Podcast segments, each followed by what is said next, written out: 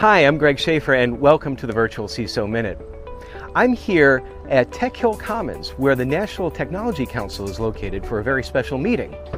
It's of the Veterans Peer Group, a group that was formed less than two years ago to help those who are transitioning out of the military into IT and information security jobs here in the Nashville and Middle Tennessee region. The issue that we find sometimes is that it's often hard to translate the experience that's done in the military, they have their own language and acronyms and so forth, into the IT and the information security world.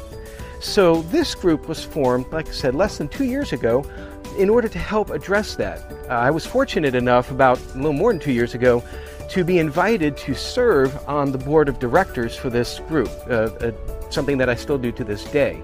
Very much believe in the mission because I do feel that there is an untapped potential for the talents that come out of the military into these types of positions.